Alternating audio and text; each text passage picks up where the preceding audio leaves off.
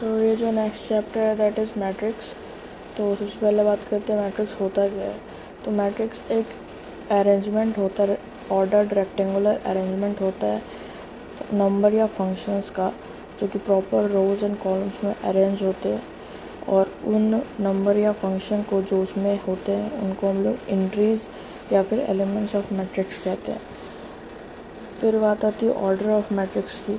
तो जितने number of रोज़ होंगे, अगर let's say number of rows m है and number of columns n है, तो जो ऑर्डर ऑफ मैट्रिक्स होगा वो m इंटू n हो जाएगा।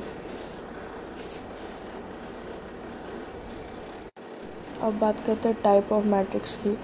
तो सबसे पहले आता है कॉलम मैट्रिक्स।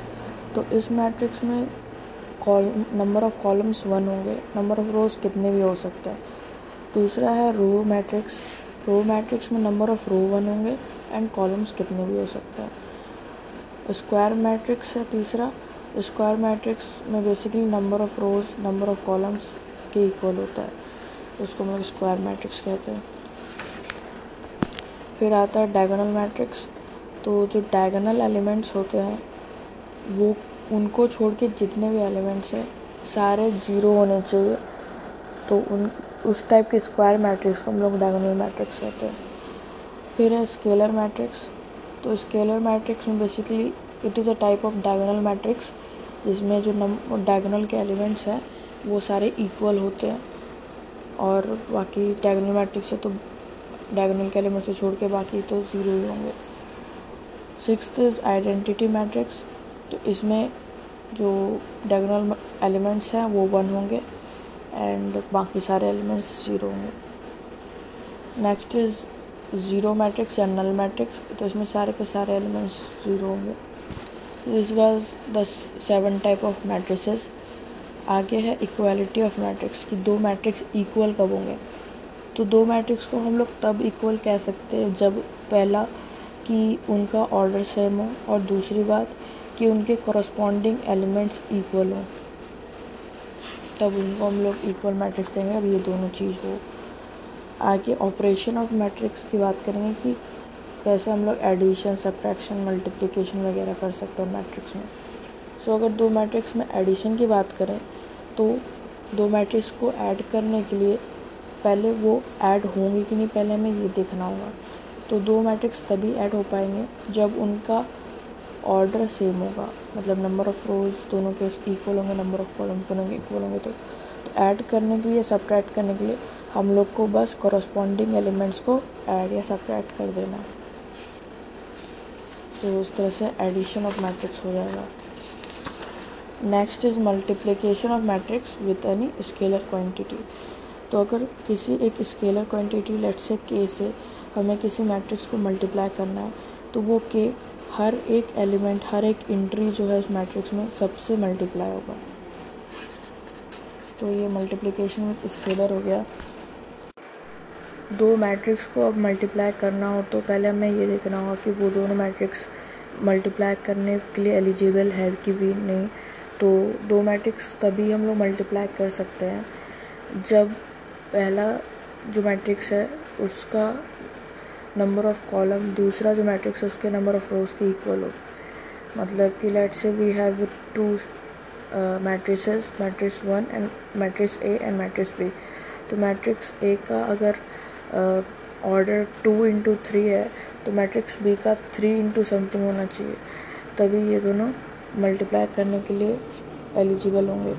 तो अगर ऐसा है तो फिर उनको मल्टीप्लाई करके जो न्यू मैट्रिक्स बनेगा उनका ऑर्डर जो है वो इक्वल नंबर जो उसको ड्रॉप कर दो तो बाकी जो बचे वो हो जाएगा। मतलब कि अगर ए इंटू बी है एंड ए का ऑर्डर 2 into 3 है एंड बी का ऑर्डर 3 into 5 है, तो जो मल्टीप्लाई करके सी होगा उसका ऑर्डर 2 into 5 हो जाएगा।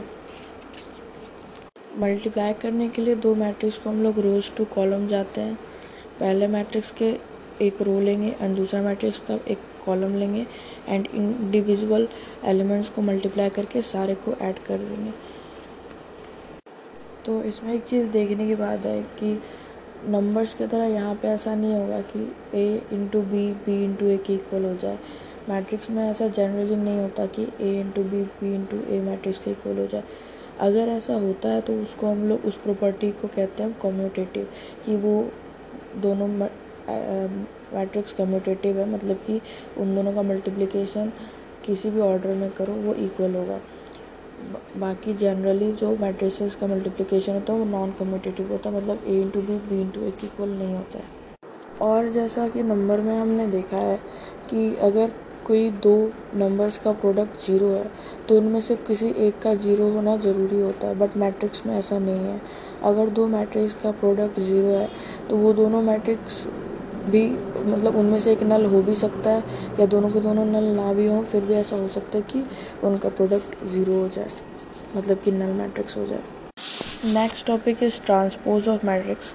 तो ट्रांसपोज ऑफ मैट्रिक्स में हम लोग बेसिकली क्या करते हैं, रोज एंड कॉलम इंटरचेंज कर देते हैं। मतलब कि ए का ए मैट्रिक्स का ट्रांसपोज बनाना है तो ए के जो रोज है वो ए ट्रांसपोज के कॉलम्स हो जाएंगे एंड ए के जो कॉलम्स है वो ए ट्रांसपोज के रोज हो जाएंगे। तो ए ट्रांसपोज को लिखने के लिए ए के ऊपर पावर टी लिख देते हैं या डैश दे देते हैं। ट्रांसपोज की प्रॉपर्टी की बात करें तो अगर ए के ऊपर ट्रांसपोज लेके फिर उसके ऊपर ट्रांसपोज लिए तो वो ए के इक्वल ही हो जाएगा। अगर हम लोग ए प्लस बी का होल ट्रांसपोज लिए तो A transpose plus B transpose उसको लिख सकते हैं। कोई स्केलर क्वांटिटी के मल्टीप्लाइड बाय ए का होल ट्रांसपोज लिए तो उसको हम लोग के इंटू ए का ट्रांसपोज लिख सकते हैं। और अगर ए इंटू बी का होल ट्रांसपोज लिए तो उसको हम लोग B transpose into A transpose लिखेंगे, जहाँ पे A and B are matrices. आगे है सिमेट्रिक एंड इसकी सिमेट्रिक मैट्रिसेस। तो अगर किसी भी स्क्वायर मैट्रिक्स ए का जो ट्रांसपोज है ए ट्रांसपोज, अगर वो दोनों इक्वल हो जाए तो उस टाइप के स्क्वायर मैट्रिक्स को हम लोग सिमेट्रिक मैट्रिक्स कहते हैं। और अगर square matrix A negative of A transpose के इक्वल हो जाए तो उसको हम लोग स्क्यू सिमेट्रिक मैट्रिक्स कहते हैं।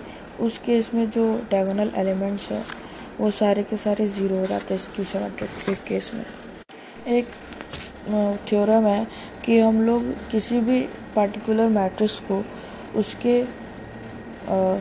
Skew symmetric and symmetric matrix के एडिशन में लिख सकते हैं। तो उसका फार्मूला है कि let's say A is A matrix and A transpose is its transpose, तो A equal to A plus A transpose by two plus A minus A transpose by two के टर्म्स में लिख सकते हैं, जहाँ पे A plus A transpose by two उसका symmetric part हो जाएगा and A minus A transpose by two उसका स्क्यू सिमेट्रिक पार्ट हो जाएगा। आगे है इन्वर्टिबल मैट्रिक्स। तो